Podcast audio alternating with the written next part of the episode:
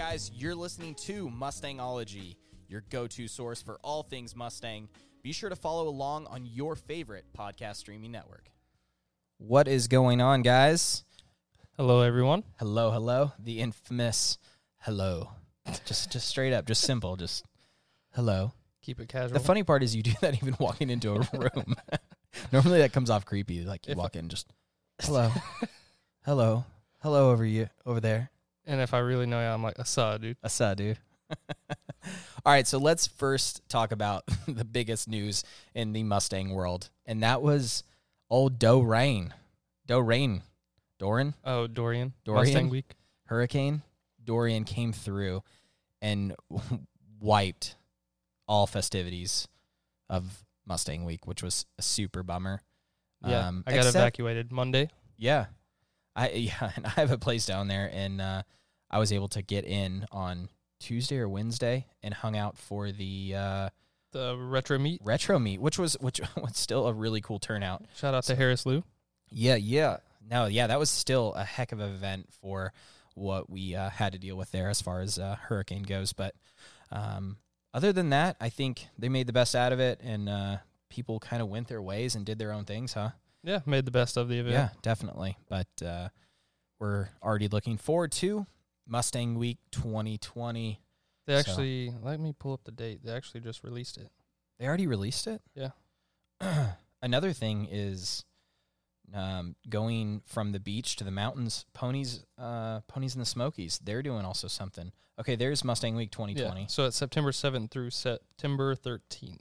So 7th through the 13th, and then uh, we'll get the dates later for the Ponies and the Smokies. But they're doing, I think, a maybe spring event Yeah. and their their regular Ponies and Smokies event. So Yeah. No, no. sweet. They're regulars in the spring, and then they're doing a July one. That's right. Summer. Yeah. Hey, thanks, man. Hold, hold me together over here. But uh, today, pretty cool. Um, we are getting ready to give Jason from Gas Monkey Garage.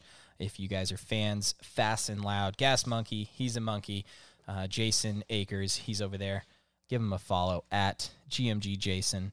Uh, we're gonna get him on the line here. Huge Mustang fan, and we're gonna kind of just hear his Mustang story. So let's uh, give him a call here.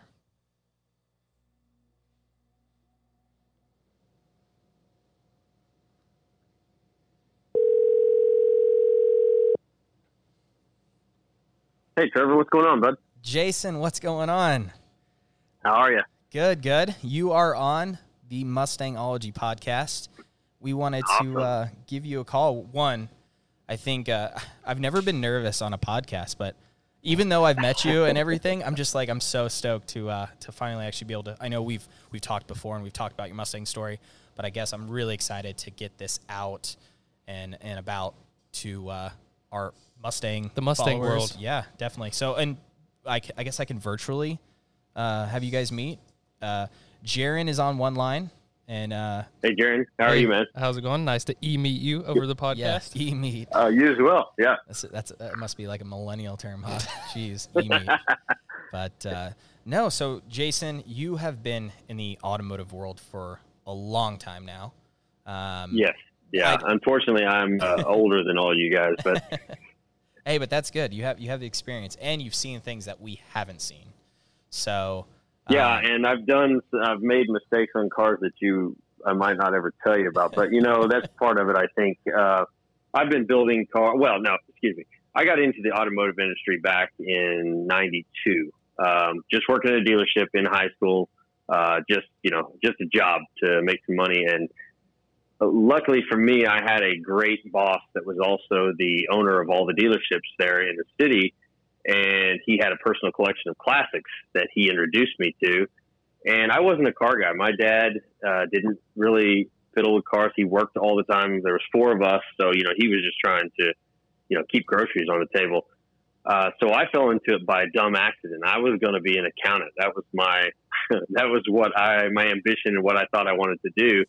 And just by being around these classics and didn't know anything about it, I worked uh, walked up to my first '70s Chevelle and didn't even know what the car was. I just knew it was something different, something I hadn't seen, something unique. yeah, Um, and after a few years of doing this, and uh, as a part-time job, I started working at the dealership full time and moved up in the management system, and and you know I liked it all right, but it wasn't what I really wanted to do. Uh, and then that same gentleman opened up Worldwide Muscle Cars, which I don't know if any of you have heard of it, uh, back in 99, 2000.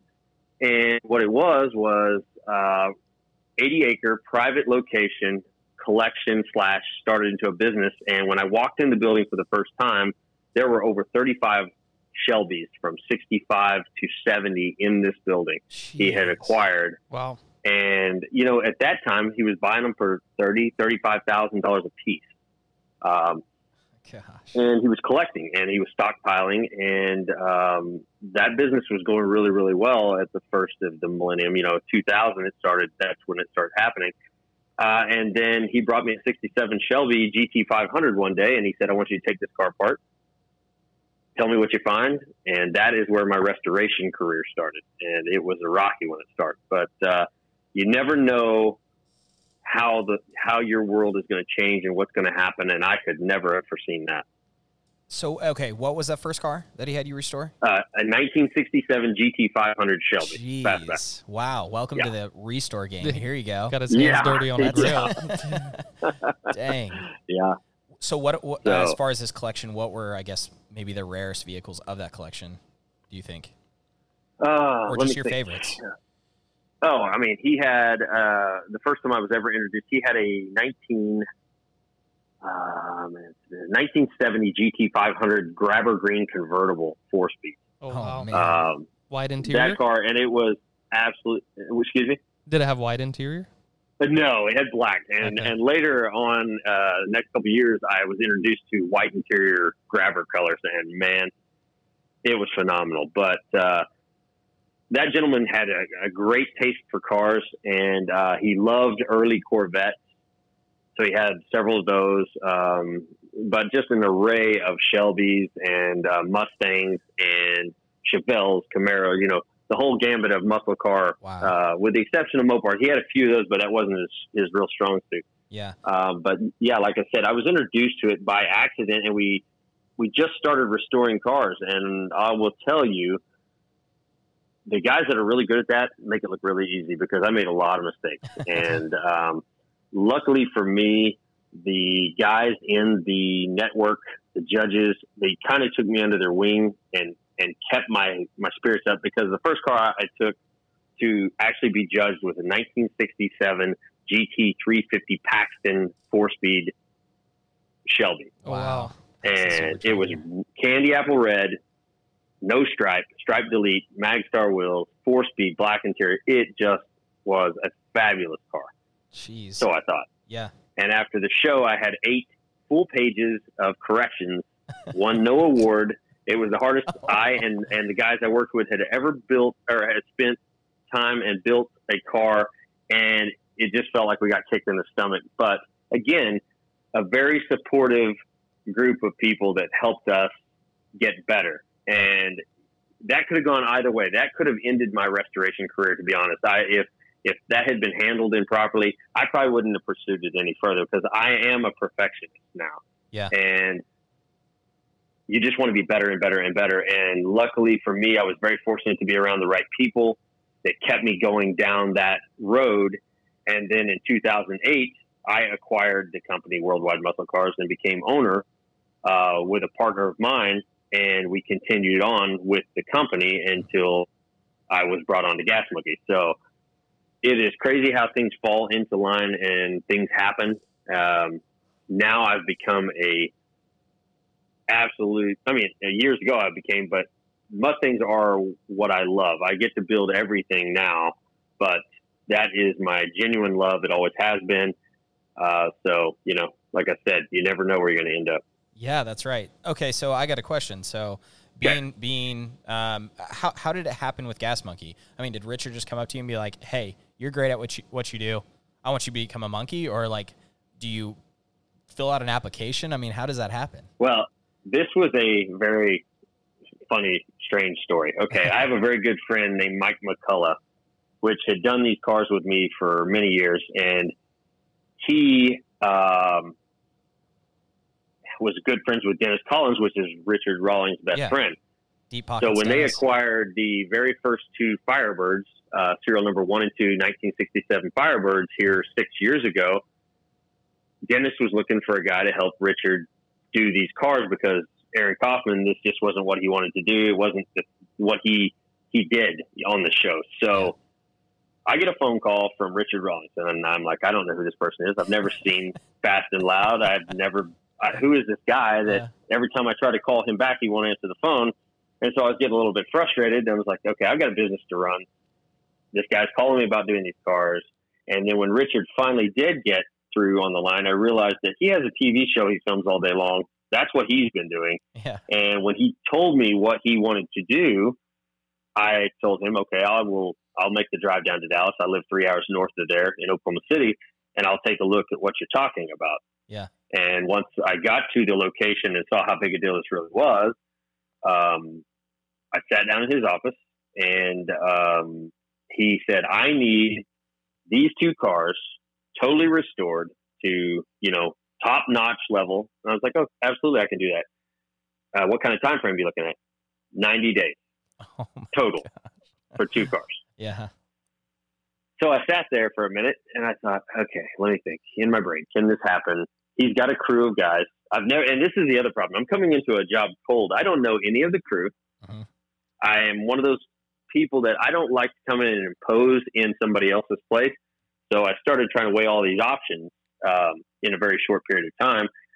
And after about 30 minutes of discussion, I said, okay, here's what needs to happen, Richard. If you want this done, these cars have to be torn apart immediately, put on rotisseries, blah, blah, blah. And I went down the gamut of what needs to be done. He goes, You're the guy for the job. I don't care what it costs. You're the guy. You already know a plan. I said, This is how I do every car. I said, But 90 days. And, and granted, this was on November 11th. So we're getting ready to hit Thanksgiving, Christmas, New Year's. We're going in the holiday season. Yeah. This isn't in the summer. So all these factors. But long story short, I came into the crew.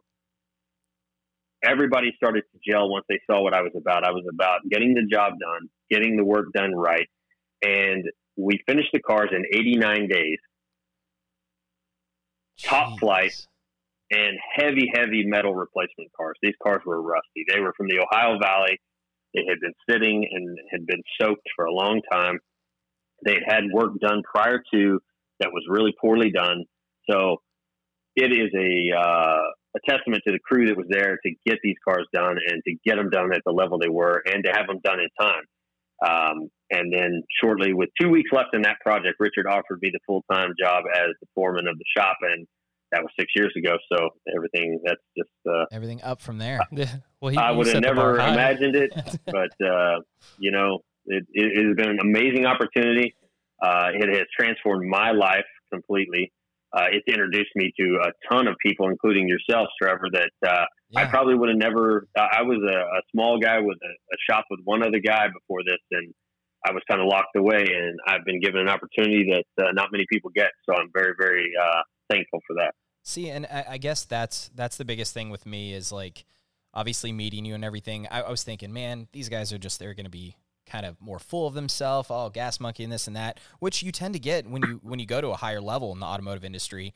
Everyone kind of has a chip on your shoulder, but I met you and I'm like, oh my gosh, this is a real car guy, like doing real things. And then I got to see kind of behind the scenes, and I'm like, time out. These guys really actually build these cars because I hate to say it, reality show or reality TV kind of gives a bad name in certain things. But you guys, A, are the real deal. And then meeting you and kind of hearing about your story and everything, I was going, I, I need I need to know more about Jason. I need to get more involved. And obviously, um, we met on the what we'll talk about here here in a little bit. Uh, we're not going to break the Mhm. news quite yet, but um, Yeah. yeah. So we we got a lot of great things going. Um, as far as recent builds um, with Gas Monkey, you guys did the Bullitt recreation uh, for Chad. McQueen. Tell Yep. us a little bit about that. How'd that come about, and and what was it like? Like I guess recreating that vehicle, and then you guys did some pretty cool shoots with it out in San Francisco. Yes, yeah. Uh, so what happened is uh, Richard calls me in and says, "Hey, guess what? We're going to build a Bullitt Mustang." Blah blah blah blah. And I'm going to be the first to admit, and this is an embarrassment of mine, as a Mustang huge fanatic, I had never seen the Bullitt movie. Yeah. I was born in '74. The movie came out in '69. Now I've heard of Yeah. Mr. McQueen, of course. Everybody has. Oh yeah. So I did a little bit of research once I found out what was going on. And again, we've made uh, copies of, of vehicles for movies, things, you know, type like that. So it was exciting, but it wasn't until I found out that Chad McQueen, Steve McQueen's son, was actually behind the project. And that for the first time since 1969, the city streets of San Francisco were going to be shut down to reenact the chase scene, Oh, which is what we got to do. Cool? So it was a tremendous honor for us. Uh, the only issue was when Chad McQueen showed up to the shop, it was roughly six weeks before the first day of filming in San Francisco. So Jeez. at that point, he proposes the project. We do not have a car yet to use, uh, or any of the parts that we're going to need to make the car. And but he made it very clear there were certain stipulations. We're going to build this car exactly like it was in 1969 when my dad drove it through San Francisco. We're not going to add any safety features, any updated suspension. We are going to build it identical to what he did, and we're going to reenact it the exact same way. Well, knowing Mustangs like I do, I was thinking, okay, you're gonna have leaf springs. It's gonna be like a wagon yeah. running out of control down a mountain. So all these things are going through my head, but uh, we took on the challenge, and uh, Richard bought a car out of Arizona that was a drivetrain delete car. It was just a hollowed shell that was in really bad shape, and, but we didn't have any options. He gave twenty four thousand dollars for a hollowed out sixty eight fastback Oh my Jeez. gosh. which I made all kinds of fun. But in the time frame, it's the only car we could find. Yeah. That wasn't already complete and, you know, hundred thousand dollar car. So we purchase the car, we get it back to Gas Monkey, we tear the car down. Um, the guys are all extremely excited about what the opportunity is. We build the car start to finish in three and a half weeks. Jeez, that Paint, that has to make restore people stainless. cringe. Three and a half Well- weeks. Because think about, it, I, I mean, I'm on uh, maybe like ten years now, still building mine. Well, a lot of it has to do with budget. And one thing yeah. I can say about Gas Monkey is the resources are unlimited. So we And get a lot of help from our vendors. And we do tremendous. Well, we we have a very talented team, yes. and that is something that has um, to touch on. That is something that most of us have worked together roughly four or five years, and at first it wasn't that smooth. Uh, it's something that over time we have learned everyone's movements and where they are in a project and where we are comfortable working, what sequence, and we found what works for us, and that's why no one else on TV does what we do is because we've had to refine it. Every project we try to get better at what we do, not just the vehicle's appearance. Uh, because when I first started at Gas Monkey, I will tell you the vehicles, people were condemning the vehicles as TV cars and they're props and they're not this and they're not that. And we take that personally because this Bullitt was a testament to what we do. We built the car, let's say four weeks, start to finish. Jeez. We test stunt drove the car for three hard days of stunt driving in San Francisco, and the only problems we had were one flat tire and a damaged quarter panel from where the leaf spring wheel hopped on a landing of one of the jumps. Yeah, Beyond that, test. and knocking and knocking the alignment out of the car from landing so many times. That's it. But it took three days of hard stunt driving, and it still runs drives like it did before. So that's a testament to my guys because they are very dedicated and they are very proud. And uh, if you we followed it up with, I don't know if you've seen the Scout that we built, the International Scout that is now a unibody with a Hellcat motor. Yep. That is one of the top vehicles we've ever built in this building, eh, if not the top. And we just try to set the bar at a new level every time. Oh no, definitely. And and that scout, I was able to actually see it when I was out there, and and you you said it perfect. Is a lot of people, oh, this is like a TV prop. They someone else builds it and sends it in. No, like the the craftsmanship that goes behind these cars, especially with that scout, I was blown away. And and actually the the Bullitt was sitting sitting right next to it, and it's crazy the small details that you guys took from the actual Bullitt. Like you made sure that that vehicle was exact exactly the same.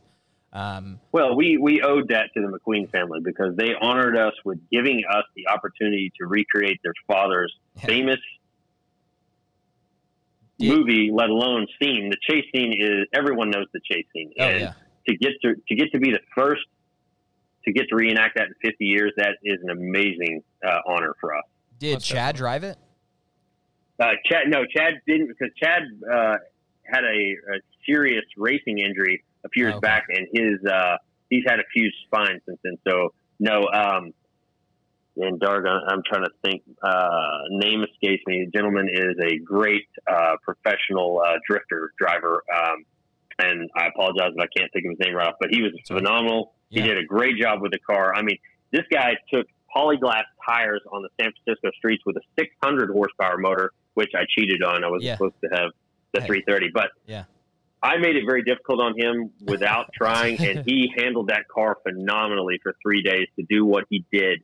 Um, it, it just it, it's a testament to how good a driver he is and how and how happy he was to be part of the project. What was the sketchiest part about the the uh, like jumping? Was it jumping? Was it because I I've, I grew up in Northern California. I know what those hills are like. I actually told my first story in the podcast about my '66 Mustang. The first thing I did for whatever reason with drum brakes went to San Francisco, which was Oh, absolutely gosh. terrifying. Um, so I couldn't even I don't know how imagine launching anybody them. with with a manual transmission drives in San Francisco because it takes standing on one of those hills outside of a vehicle to realize how steep they Oh, really yeah. are. Um, but the and I don't know the historic streets very well. I apologize, but the the last jump of the day of the last day was at the top of the peak, and Chris Forsberg is the gentleman's name. Oh yeah. okay. So I apologize. Okay, so Mr. Forsberg drove the car. Well, there, if you can uh, picture in your mind uh, a hill, picture of a hill where you've got one slope coming up and you've got a 50 yard stretch that's flat, and then you're right off the other side. And we're talking a six degree grade, something extremely sharp. yeah. Well, Chris hit the jump so well that he bounced at the middle of the 50 and was in the air again over the other side. He didn't take the flat, he jumped the flat. Yeah. And how he stopped and did not roll the car down the hill with what the suspension he was dealing with, polyglass tires, Oh my. God. nothing but a lap belt. There was no roll cage in this car. Yeah. He had no helmet. You talk about guts. This gentleman, for what he did and how good he made our car look, he pushed it to its limits, and uh, how he did it still blows my mind. But um, You know what blows my mind is now thinking about this because when I bought my 66 Mustang, I call it the grandma wheel. I ended up uh, swapping it out real quick with a Grant wheel, but the the stock steering wheels on those things, Yeah. I can imagine wheeling that thing around San Francisco. Like you have no well, in a stock steering box with the Oh, floating geez. ability Oh, that they have, I, yeah, it's just anybody that's driven old Mustangs knows they're like wagons. And, and as much as we love looking at them, they weren't the best at at road uh, driving. At least until they got 6970 got better, but the early technology was pretty rough. I mean, um, yeah, to do what he did in that condition and never test driving the car before the day we delivered it, uh, the first day of filming, he had no seat time in that car. And to do what he did, it was just, it was a true testament of how good a driver he really is. That's awesome. No, I would love to be uh, um, involved with something like that. Well, eh, ho- hopefully here in the near future, maybe we can get Yeah. you to do that, huh? So, uh, Jason, we were reading up on you a little bit, and we saw that your favorite Gas Monkey build, as far as a Mustang goes, is a 2005 Ford GT. Can you tell us a little bit about that? Yeah. Okay. So Richard, uh, this was back when Aaron was there, and I was kind of his lieutenant. Um, we had a 2005 GT that had been in an accident, and uh, per insurance, it was a total job. But what it was is the front frame horns on those cars are aluminum, and it had cracked both of them when it had a front impact. So we decided to take a car that most people would never, you know, convert into a resto mod uh, and we decided to put a plan around it. So we disassembled that car, every nut and bolt, so we had nothing but the aluminum chassis sitting in place. Uh, at that point, we made our repairs. We set up our game plan of what we wanted to do. We set a design, and uh, when it was all said and done, we had a AccuAir bagged Ford GT in solid black, Raven black, with uh, blacked out headlights. I mean, the car, it was stunning. It's still stunning to look at. And the fact Oh, that yeah. it was on bags and that it could roll at the speed it did, um, it, just the look and the dynamic of what it was is why I, I liked it so much. Um, we haven't really got to build, um, with the exception of the Bullitt, any Mustangs per se on the show, other than Richard's car that I hate to say Richard. Your your Thomas Crown affair Mustang with truck tires does nothing for me, but Yeah. everybody else seems to like it. So um, it wasn't the fact that it was a Ford. You know, we've built some uh, a '49 Chevy truck that we did for Haviland, a black truck that was phenomenal as well. Uh, the Scout, like I said, I am pretty diverse on what we do because we build cars from the 30s all the way into the 2000s. We that's one thing about this crew as well is the ability to change and shift from what we do one to the other. I mean, we built a 1937 Buick Schaefer 8 race car uh, here a year ago. Um, we we've been all over the place, and that's what makes this job so exciting. Is that you never know what we're going to build. You know, You never Maybe know what's going to come we through the door. we build motorcycles, but uh, again, my true passion in on the private side are the Mustangs. Um, the the real funny story of the deal is I've been building Mustangs for now almost 20 years now, and I did not own a Mustang until two months ago, my very first one. And as very as embarrassing as that is to say, that is the truth. You, you That- got to that's work on everyone else's. Yeah, You that's always have- the case. That what do they call it? The uh, the mechanic, whatever mechanic Yeah, case, yeah. where they always have the crappy car, or it Yeah, barely runs right. because they don't have time to work Yeah. on their own cars. They're working on other people's. So that's yeah, or the painters drive the cars with the worst paint, you know, because they just you don't make any money working on your own. exactly. Um, but the the truth of the matter is, when I graduated high school in '92, I wanted to buy a '92 GT. Mhm. Uh, the, just it was the iconic car. It's what I wanted. And I told my dad. I thought I was real smart. I walked in there, 18 years old. Dad, uh, telling what I'm thinking. He goes, "Oh, really?" He goes, "Well, I'll make you a deal. If you can pay the insurance on that car, I will buy you the car." well, I thought, "What heck? I got this thing whooped." Yeah, I called my insurance agent the next day. My insurance at 18 years old on the Ford GT was $425 a month, Good lord. Jeez, oh. and, I only made about two. Yeah, and I only made like $250 a month working part time. So Wow. that ended my dream of a Mustang real early on. I drove a Ford Ranger, four uh, four barrel, four speed with no Ranger. power brake. Oh yeah, Yep, Danger but hey. I love them. So with all that, like I said, it took me 20 years or almost 25 after that to own uh, a Mustang, and I purchased a '69 Mach 1 351 Windsor car.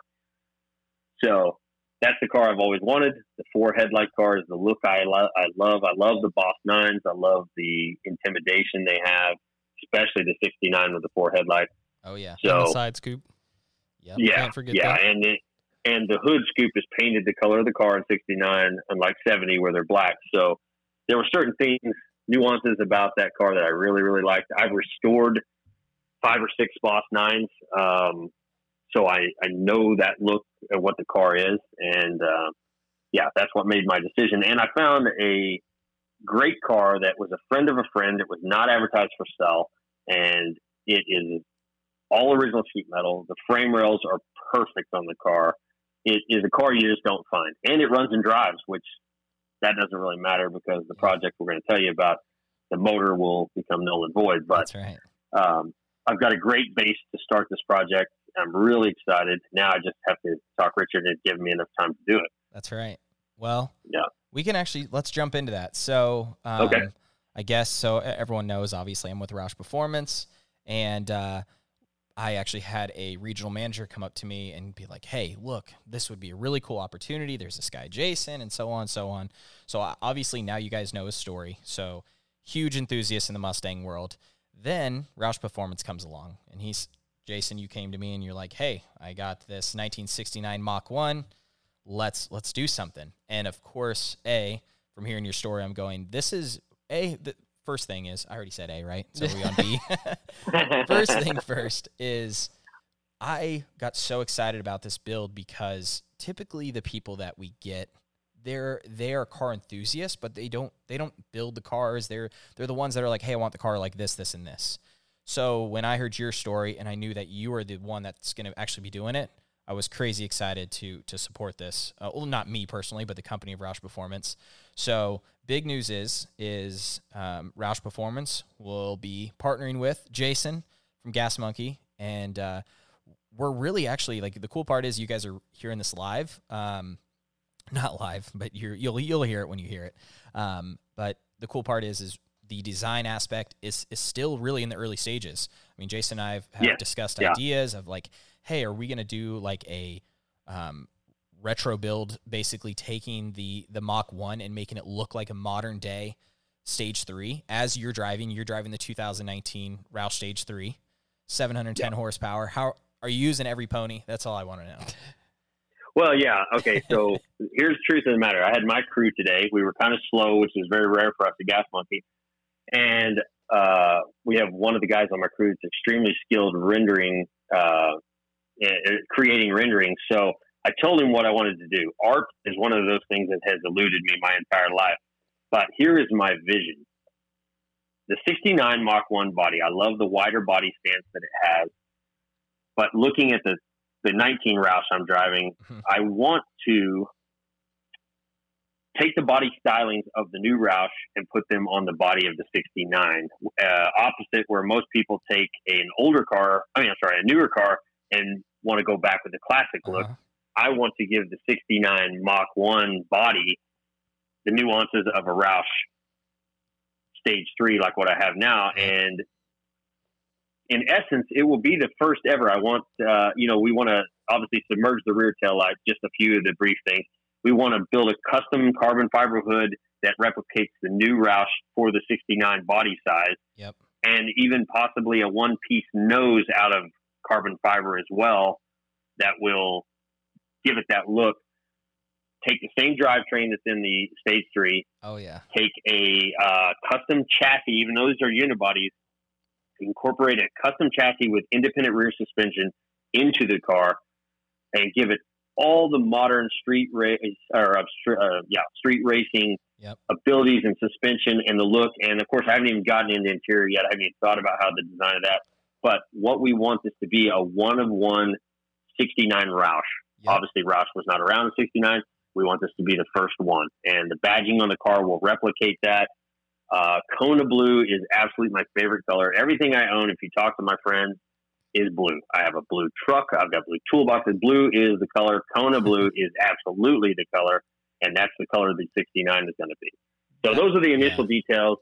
Trevor and I have got tons of things to discuss because we both have ideas going through our heads. Oh yeah. Uh, but but ultimately, it is an absolute honor for me to work with Roush, and I want to show that by making them very proud of what we create and showing people what years of passion of just waiting your turn to do something that it can really happen. And they need to understand, even when I'm in a position like I am now, it's taken me this long to have the ability to build something for myself, and that's what it will be. I will. It will be something I'll be extremely proud of because it'll be my car, something I've always wanted. I've gone to shows for years and looked at people's cars and appreciated them, but I've never had one of my own. So this is a big moment, and I, I think um, Gas Monkey and Roush will absolutely oh yeah. wow some people, and that's what we want to do. I don't expect I don't expect anything less, and I can speak definitely for Roush. I think one of the main reasons that we completely agree to this is we we share a lot. Roush and and you share a lot of the same uh, a passion, but quality of work is is big for us. Is we want it top notch, and we know that that this is what this is going to be. So again, Yeah. I am super excited about it. And uh, Jason, I appreciate you uh, taking the time to get on Mustangology, talk to our our Mustang friends and family. Um, guys, you guys, I am always more than happy to uh, talk Mustangs because it's something I don't get to do a lot at work, and uh, it is truly a passion of mine. And you know, anytime I can do anything to help, uh, I would be more than happy to. well, it Yeah. sounds like we're, we're gonna have uh, like we'll do some build process. We'll Yeah. pull you in That's exactly what I was gonna through, say. through the actual building process. Yeah, Really cool. absolutely. Yeah. Heck yeah. Well, guys, go give him a follow. GM at GMG Jason on Instagram. Throw some likes on his page. Check out uh, his newest 2019 Roush Stage 3 and that Mach 1. And of course, all the builds uh, from Gas Monkey. Jason, again, thank you so much. Thank you, sir. Uh, we will talk to you soon. Guys, thank you so much. Have a great night. You See you, too. Jason. See ya. All right. Man, that is super cool, huh? I was just listening the whole time. I uh, Yeah. I didn't really talk much. I, uh, like I'm pretty excited to uh to see that 69 because I, I mean that's the first time I I heard about it obviously. Yeah. And I'm pretty excited to see it. No, and that's I guess that's the cool part as we talked about Mustangology is having some cool cool insight stuff that's that's Yeah. happening like now. Um, obviously, when we recorded this is a little bit before, but uh, we're excited to be able to share this with you guys. So if you didn't catch it, um, Roush and Jason from Gas Monkey Garage going to be doing a one-off build, and uh, we didn't add the details in there, but we will be showing it at uh, 2020 SEMA. And So- hopefully we can catch them like during the build and Oh, kind of get like, yeah, yeah, process sure. is like halfway done or Definitely. whatever. Yeah, and if you guys want to see something uh, specific to this build, let us know. Um, hit us up on Instagram at Mustangology Podcast or search us Mustangology on Facebook. What else? We got anything else cool? Um. Oh, like we got Mustangology.com. We have Yeah. Oh, yeah, uh, sorry. we're on Spotify. We're on iTunes, uh, iTunes. Yeah, Amazon, pretty much all the streaming platforms. pretty much all of them is But right. Spotify is where it's at. J. Aaron's on his game over here. He gets us on everything. So awesome, guys. Well, we appreciate you listening in, and uh, we'll see you next time. See ya.